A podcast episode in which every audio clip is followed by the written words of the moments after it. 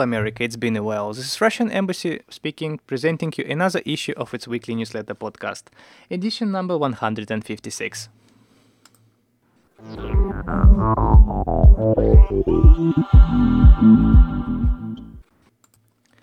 Vladimir Putin at the 75th session of the UN General Assembly.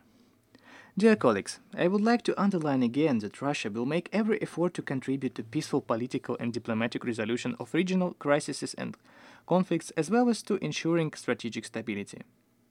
For all the disputes and differences, at times misunderstanding and even distrust on the part of some colleagues, we will consistently advance constructive, uniting initiatives, first of all in arms control and strengthening the treaty regimes existing in this area.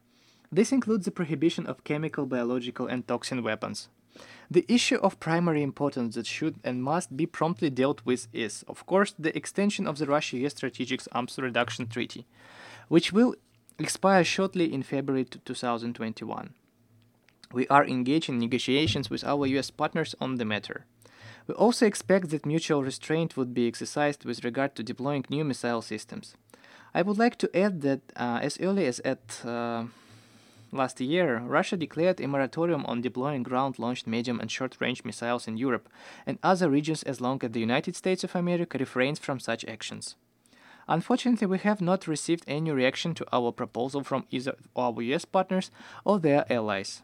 I believe that such reciprocal steps on specific issues would provide a sound basis for launching a serious, profound dialogue on the entire range of factors affecting strategic stability. It would aim at achieving a comprehensive agreement, shaping a solid foundation for international security architecture that would build on prior experience in this field and in line with both the existing and future politically, military, and technological realia.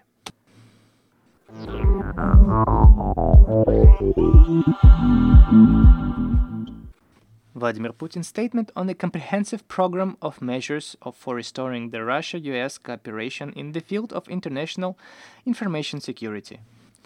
One of today's major strategic challenges is the risk of a large scale confrontation in the digital field.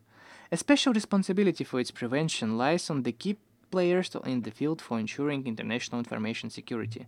In this regard, we would like to once again address the US with the suggestion to agree on a comprehensive program of practical measures to reboot our relations in the field of security and in the use of information and communication technologies. To read the full statement, please visit Embassy's website and the Russian Embassy Weekly Special Edition.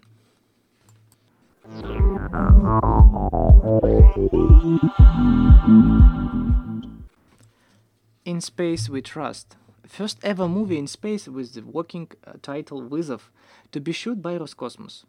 Roscosmos Channel 1 Russia and Yellow Black and White Studio to shoot the first ever movie in space with the working title Vizov. Literally challenge. Klim Shipenko will direct the movie with Dmitry Rogozin, Konstantin Ernst, Sergei Tinkov, Eduard Iloyan, Denis Jalinsky, Vitaly Shapilo as general producers of the large-scale project. The plot will include a flight to the International Space Station scheduled for autumn 2021 on the Russian Soyuz MS crewed spacecraft. Currently, the parties are discussing the details of the future movie, including the scenario, technical capabilities of the filming process, as well as the cast. The protagonist to fly to the ISS, as well as his backup, will be selected during the open contest. The title of the picture is yet to be confirmed. The movie is aimed to popularize Russia's space activities as well as glorify cosmonaut profession.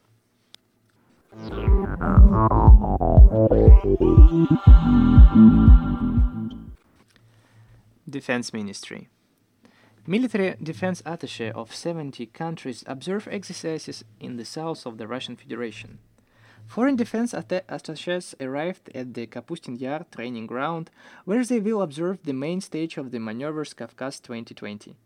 Representatives of the military and diplomatic corps accredited in Russia will observe the main stage of the maneuvers Kavkaz 2020, a total of 117 defense attaches from 70 countries, including 19 NATO countries. The maneuvers Kavkaz 2020 is being held from September 21 to, uh, to September 26 in the southern military districts and in the Black and Caspian Seas. About 80,000 people take part in them, including servicemen of the Ministry of Emergency Situations and National Guard, as well as up to 1,000 military personnel from six foreign countries Armenia, Belarus, Iran, China, Myanmar, and Pakistan. About 170 Russian and foreign journalists were invited to key episodes of the maneuvers.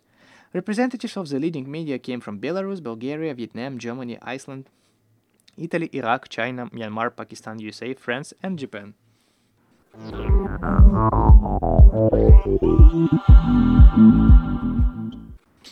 Russian Tech. The Skolkovo Foundation 10 Years of Innovation. This year marks the 10th anniversary of the creation of the Skolkovo Innovation Center, a landmark initiative designed to create a sustainable innovation ecosystem and foster a culture of entrepreneurship to support the development and commercialization of advanced technologies in the Russian Federation and beyond. Under the oversight of the Skolkovo Foundation, also established in 2010, the purpose-built high-tech innovation area in Skolkovo has become the country's leading innovation hub. It's fully integrated in the vibrant innovation ecosystem, comprises a broad range of facilities and services to support innovation and entrepreneurship in the fields of information technology, biomedicine, energy, nuclear technologies, and space technologies. Skolkovo's Technopark is the largest in Europe, covering an area of some 100,000 square meters.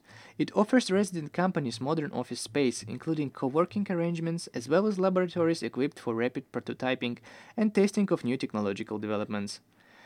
In little over a year of its construction, the Technopark will completely filled with startups. It now houses over 400 companies operating in a wide range of technology sectors, from private space travel ventures to precision agriculture and digital medicine.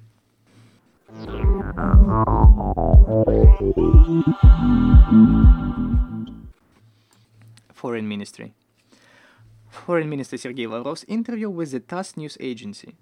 Question I cannot help asking about the US. They will soon hold an election as well. Do you think a color revolution could take place in the US if one of the sides does not recognize the results of the election? Sergei Lavrov. It's not for me to judge. There is a joke that the US will never have a color revolution because it doesn't have an American embassy. Every joke has some truth in it. Threats and assumptions can be heard, and it's possible that one of the sides will refuse to recognize the results of the election. You know how US President Donald Trump comments on the forthcoming mail-in vote by directly accusing those who would be counting the votes of the intention to distort the results. There are many suppositions and speculations about the election, but I won't comment on them or predict anything. We have emphasized many times, including by President of Russia Vladimir Putin, that we will work with any leader that is chosen under US law.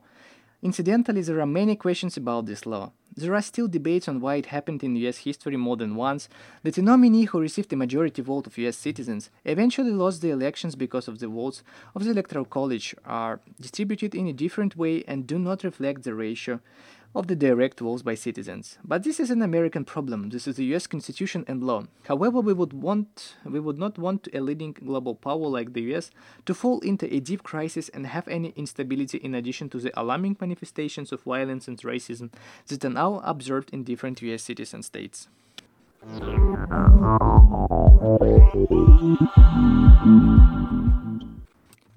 The Greatest Generation Russian veteran accepts birthday greetings in Seattle, turning 100th anniversary. Happy birthday to Sofia Solomonovna Yoffe, veteran of the Great Patriotic War, resident of besieged Leningrad. Mrs. Yoffe was born on September 21, 1920, in the Pskov region. Before the war, she moved to Leningrad with her family.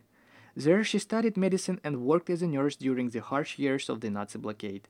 Sofia Solomonovna steadfastly overcame the hardest wartime challenges selflessly participated in the restoration of her motherland from the ruins. After the war, Mrs. Yoffe became a pediatrician.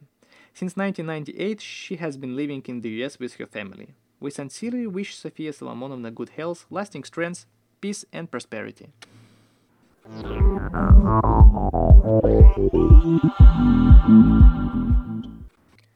Visit Russia. Winefest 2020 in Crimea.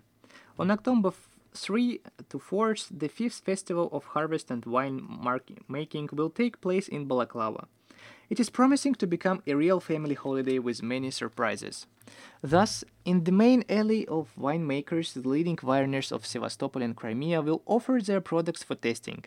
In the traditional tasting battle, chefs, winemakers, and bloggers will take part. The guests can taste and buy organic fruit and vegetables in the eco market, as well as grapes varieties. The snack bar will delight them with snacks and ready made meals to have a bite quickly and change over to entertainment. At the same time, a large number of food courts of local restaurants with varied menus will offer substantial meal. The anniversary of the festival will be marked by birth of the Museum of Gifts from Winemakers. There will also be an exhibition of ancient wine bottles discovered during excavations in Balaklava.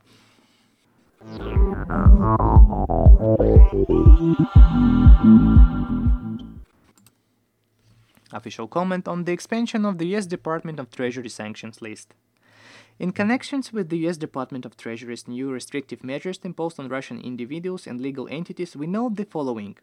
Having invented an enemy in the person of Russia, the US government machine continues to invest colossal efforts in persecuting our companies and citizens purportedly involved in some sort of interference in the electoral processes in the United States.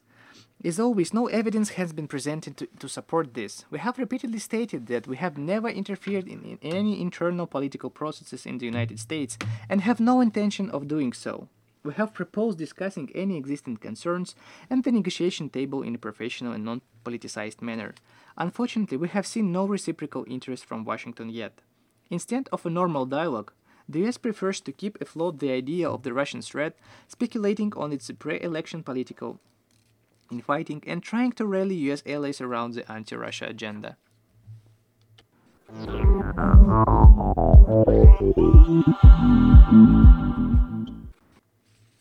Embassy Embassies coming on the Facebook liquidating accounts of Russian media outlets. Facebook continues to wipe out discussion platforms and Russian media that are critical to the West. At the same time, it obviously misleads its users. The company declares that it does not analyze the content of the accounts being deleted, but instantly provides the topic of the materials posted. News and current events, including protests and uh, elections in Belarus, Russian and Ukrainian politics, geopolitical conspiracies, Russian NATO relations, Russia's relations with neighboring countries, and criticism of US foreign policy, socio-economic issues in the US, and US political candidates on both sides of the political spectrum. One can conclude that it is undesirable for Russian users to write on the above mentioned topics. Otherwise, you may end up in the next list of uh, liquidated accounts. This is nothing but censorship. Some examples cited by Facebook are apparently random or absurd. Infographics by RIA Novosti about the South Kuril Islands. If Facebook doubts their affiliation with Russia, then the administration is questioning the decisions taken uh, at the uh, 1945 Yalta Conference and the result of World War II. This is similar to revisionism or revanchism. An op-ed by journalist and writer Vladimir Malyshev on the demographic and religious situation in Europe with links to the Pew Research Center. It is alleged that uh, investigation by the Facebook administration has revealed some connections between the liquidated accounts and people associated with the Russian intelligence. We are sure that if Facebook and uh, had engaged in the similar investigation in the United States, many Washington NGOs and most of the leading media outlets would have lost their accounts. For Russian users, Facebook has ceased to be a space for free exchange of information. There is a discrimination. We call on the administration of the social media to stop avoiding constructive communication with the Russian authorities, to establish a normal dialogue on issues of mutual concern. This will only benefit the citizens of the United States and Russia.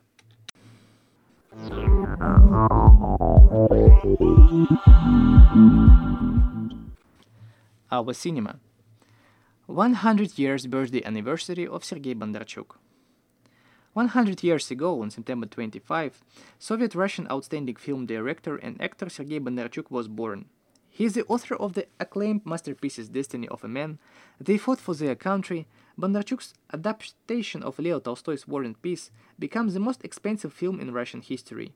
Its production lasted for seven years and cost over 100,000 US dollars. It also set a record for the number of um, actors involved in mass scenes and extras, and introduced innovative technologies such as remote controlled cameras suspended on 300 meter long wires over the largest battle scene. War and Peace received an Academy Award for Best Foreign Language Film in 1968. That's all for today. Thank you for tuning in and see you later next week.